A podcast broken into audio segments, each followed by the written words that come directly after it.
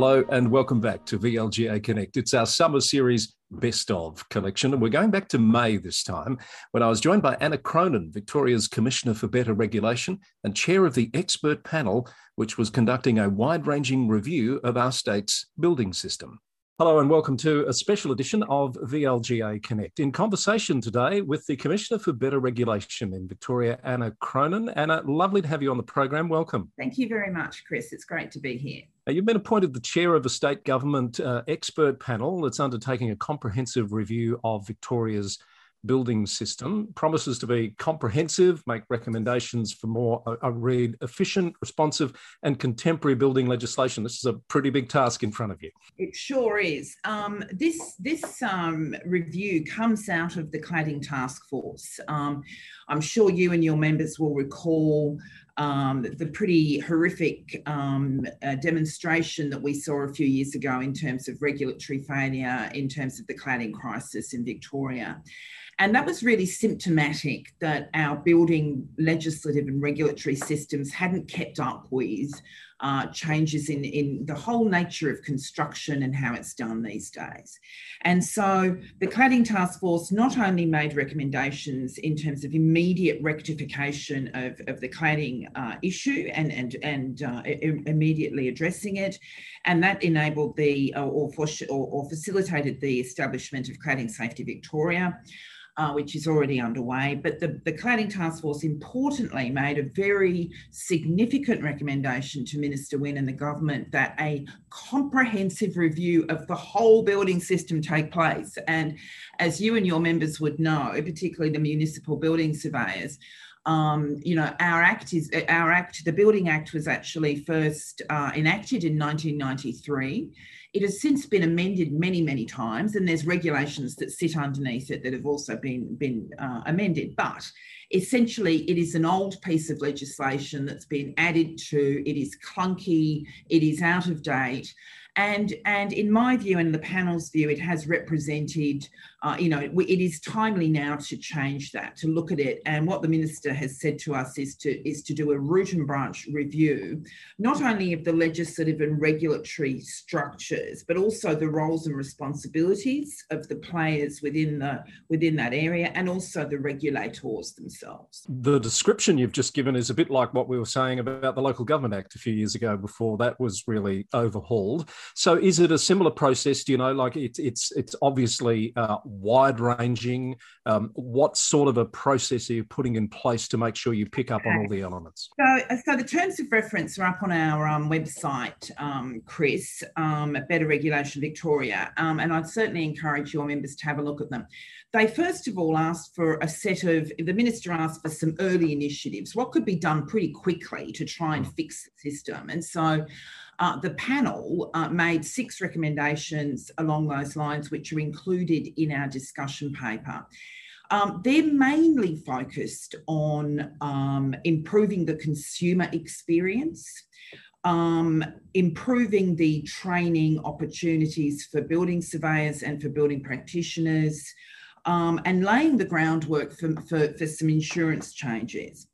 Um, the panel has also agreed to a staged approach to reform. So we've set our reform program into, into three stages.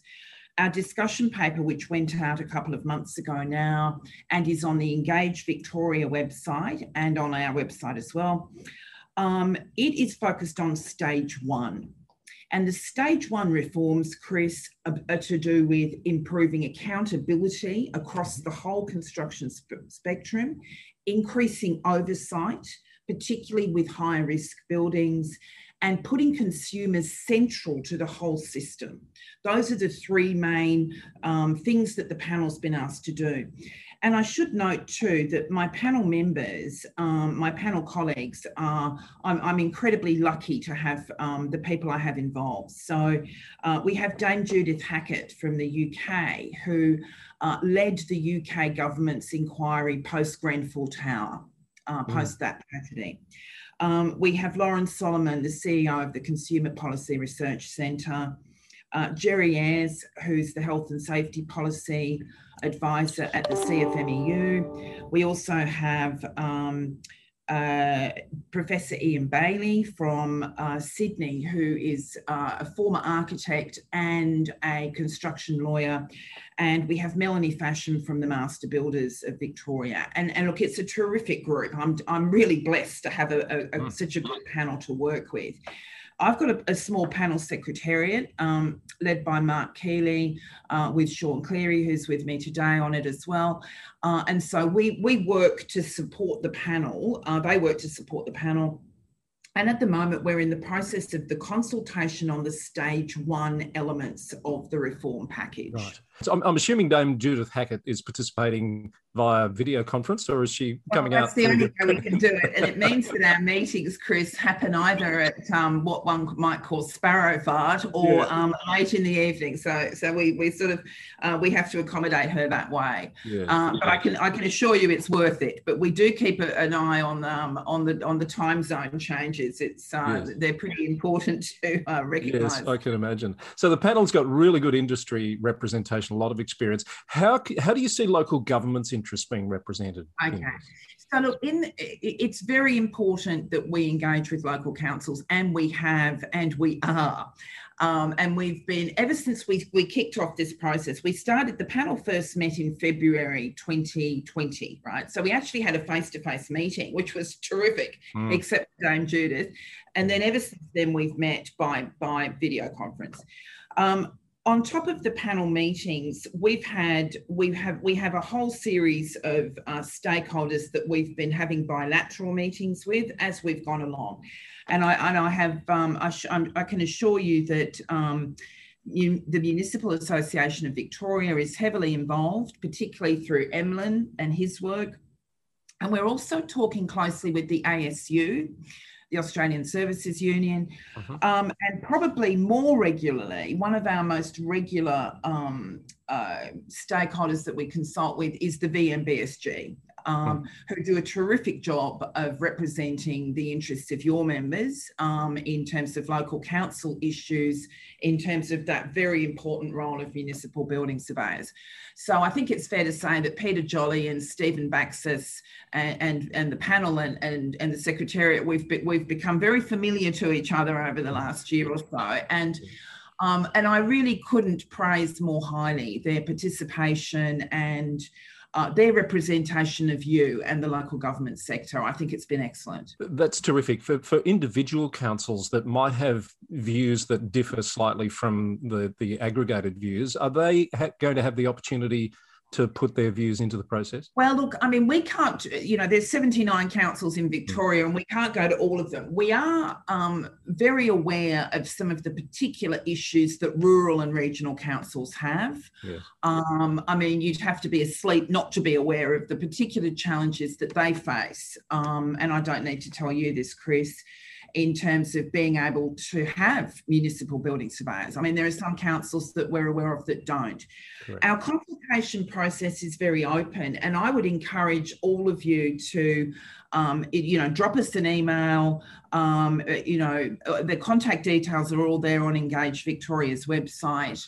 Um, you know, we're happy to, to hear from you. Our our official date of, um, of receiving sort of written submissions, I think, is coming up, but we're quite flexible. Uh, and so, if, if over the next week or so, um, you know, people want to drop us a line or make a phone call, by all means, feel free to do so. But right. look, as always, with representative organisations, and this is, you know, the whole point of VLGA as well, as you well know, is, you know, from from our point of view, um, you know, it's difficult for us to talk to each and every se- of the 79 councils, and we do rely on going to, to, to sort of subgroups to get different views. of course. But I, I, would also make it very clear that we see consultation as a continual process. You know, we've been doing it. We're a very open and inclusive bunch. You know, so um, you know we're delighted to talk to people, and uh, if councils would like us to come and present to them about the work that we're doing at any time, I'm happy to do that. Um, uh, and and you know maybe share that workload with my fellow panel members if possible. But Um, but yes, you know, it, it's a pretty inclusive process. Now, the review discussion paper that you've released, I think it was back in in April. There's a, there's a lot of reading in that paper. There's some preferred models that have been outlined that have come from some of the peak bodies. Are, are these the only options on the table, or are you looking at other possible no, permutations along the way? No, look, they're, they're not at all. I mean, the key thing we're trying to do in the in the in the context of the building surveyor situation. Um, looking at the cladding task force review, looking at the building confidence report that Shergold Weir did um, as well. Those are two crucial and seminal reports that have happened in the last what five or six years in terms of building reform in Australia, and in the Aust- and in the Victorian context, we do have quite a unique situation with the statutory role of private building surveyors. We also have um, thresholds in terms of risk management, which are at three stories. Okay, so above three stories, uh, a different you need a different type of building surveyor, a building surveyor unlimited. Below three stories, you have a building surveyor limited. Um, we think that's out of date. I mean, the panel has a general view that we should be aligning risk so the more risky a building is, the more the greater oversight you might have on that. Yeah. Now, over the last year, we've worked with the Australian Institute of Building Surveyors, we've worked with the Victorian Municipal uh, Building Surveyors Group, and we've worked with the Municipal Association of Victoria. And we've said to each of them, you guys come up with your preferred model, right? And we will um, explain it faithfully as much as we can. Um, and we checked it all with them. So I think we did in the report so that we can put out those models and say, look, you know, some very considered stakeholders have given us some very thoughtful and uh, sensible approaches that come out of all of their experience. We've also um, put into the paper a possible hybrid model where we've picked out some of the bits of the other models and the panel's sort of quite interested in exploring that further and we put that out for consultation and and since we've done that, um, Chris, we've had regular meetings with VMBSG uh, and the AIBS people and the MAV to, you know, because we're tinkering about with it. And in fact, th- this very afternoon, we've got a, um, a meeting of only those groups, right? The specialist building surveyor people to, to see whether we can try and get some broader agreement across those different models. Mm. So I think the panel's very open minded about this. We want to hear from the experts, we want to hear from uh, VM, VMBSG and AIBS and the other groups and MAV and so on. We, we want to understand the implications of expecting greater oversight of buildings, which I think, given the regulatory failure, is a um, a natural expectation of government and the community. So we're very open minded. Um, and um, and look, I'm so pleased that uh, each of those groups made such an effort to give us such a professional, well thought through um, uh, framework, and it's really been terrific for the panel because we're dealing with um, you, you, know, smart people who know their stuff, and we're able to, to, sort of build on, you know, to sort of drag drag out of them uh, those experiences. So it sounds like a very thorough process, which is is great to hear. I, I think most councils, if not all, are welcoming this because it is, as you say, for a lot of reasons overdue. The sting in the tail sometimes is, you know, what's going to come out at the other end? Will it have resourcing implications for councils? What sort of checks and balances are you able to bring into the process to ensure that it doesn't have those unintended consequences, perhaps at the other end? Well, look, I mean, to the extent that there, to the extent that the panel makes recommendations that involve a greater role for, for municipal building surveyors, there is going to be an impact on council resourcing. You know, let's let's not let's not ignore that, and let's not you know shy away from that there is also a stream of revenue that comes into the system through the building permit levy. Okay, so um, our priority as a panel is to try and get the regulatory framework right. Okay, to get the increased accountability and to get the increased oversight for higher risk buildings. Um, one, the, the, data in this area, unfortunately, Chris, is, is pretty poor. Mm. Um, and it's it's pretty difficult to get an overall view of Victoria and where the risks are and so on. But one statistic that really stuck stuck in my mind was um, the uh, the ABCB at the Building Surveyors Conference that the VBA held in February. Um, one of their senior representatives made this comment and said, in 2019, I think it was, two, there were 2.5 billion dollars worth of major building defects in Australia, right? 2.5 billion. Mm-hmm.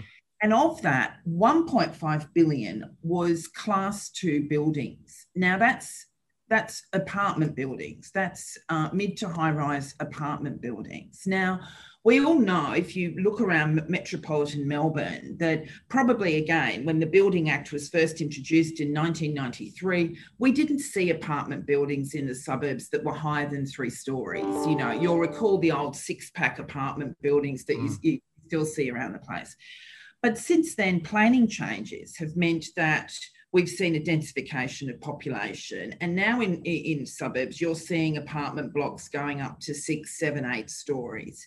And so as height goes up, risk goes up. And mm. so that's why we think we need a much better aligned system involving more oversight, including from, uh, from municipal building surveyors as buildings get riskier. Okay. I mean, I don't think the community and the government would think it's acceptable that a building surveyor who essentially does most of his or her work on single story dwellings in Keysborough, say, can come into the CBD and do building surveyor work on a 47 floor building. You know, it, it doesn't sort of make sense, does it? I mean, we really do need to align that risk. And so coming back to your question about resourcing, we're not shying away from that, and we are aware that there will be resourcing implications.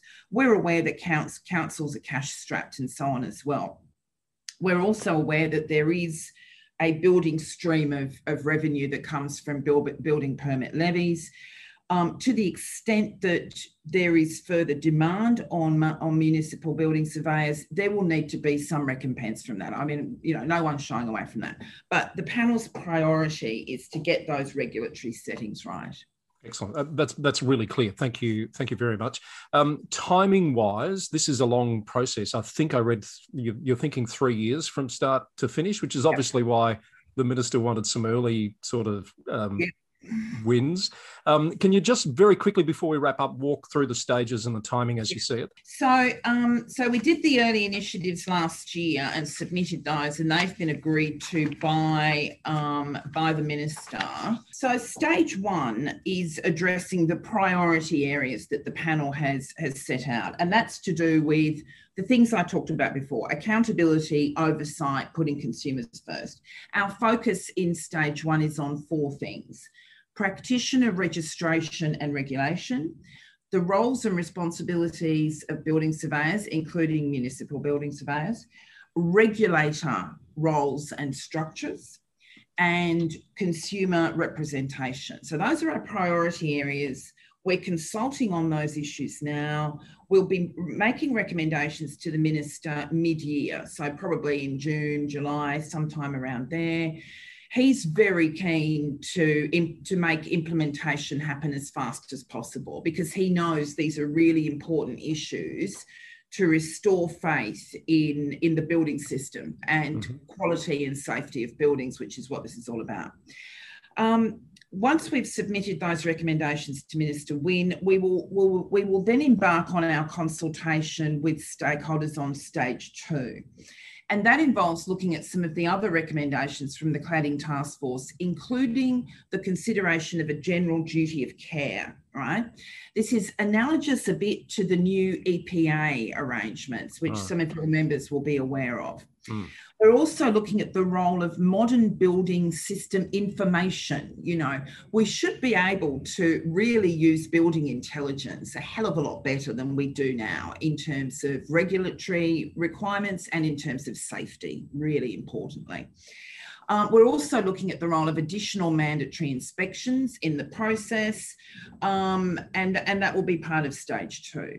So, stage two will start pretty quickly. There's a lot of concurrence going on here. So, we'll be doing more, you know, we can walk and chew gum at the same time. So, that's good.